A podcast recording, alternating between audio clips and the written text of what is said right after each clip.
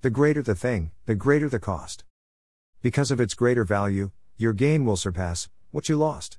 For I will show him how great things he must suffer for my name's sake. Acts 9:16. That's why it's been so hard, times that you can barely take. I can stop the process, if you want me to. But then, you must settle for something of a much lesser value. Through all this, you have come to know that I am the one true God, and there is no other.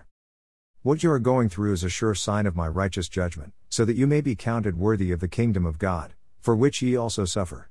2 Thessalonians 1:4-5. You said that you wanted to go deeper with me, did you not? To get a nail deeper into wood, you have to hit it harder, and oftentimes, a lot. My ways are perfect, and so am I. Deuteronomy 32:4, Matthew 5:48. You are going to reign with me, you are not going to die. 2 Timothy 2:11-12. John 8:51, John 14:19. To everything there is a season, and a time to every purpose under the heaven. Ecclesiastes 3:1. I am coming again, for a spotless bride, one without leaven. Ephesians 5:27, Matthew 16:12. You need only, in Him, to trust, obey, and believe. So that in you, and through you, His purposes, He may achieve. I am coming back, for only, a few. Matthew 7:14. Will that include you? Hebrews 9:28, 1 Timothy 4:1. : November 15, 2021. 2 Thessalonians 1:4-5. So that we ourselves glory in you in the churches of God for your patience and faith in all your persecutions and tribulations that ye endure, which is a manifest token of the righteous judgment of God, that ye may be counted worthy of the kingdom of God, for which ye also suffer. Deuteronomy 32:4. He is the rock, His work is perfect, for all His ways are judgment, a God of truth and without iniquity, just and right is He.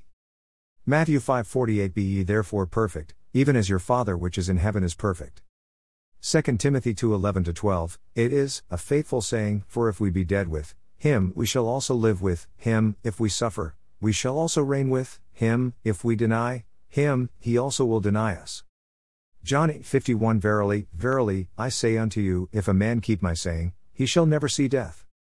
John 14:19. Yet a little while, and the world seeth me no more, but ye see me, because I live, ye shall live also. Ephesians 5:27. That He might present it to Himself a glorious church, not having spot, or wrinkle, or any such thing, but that it should be holy and without blemish.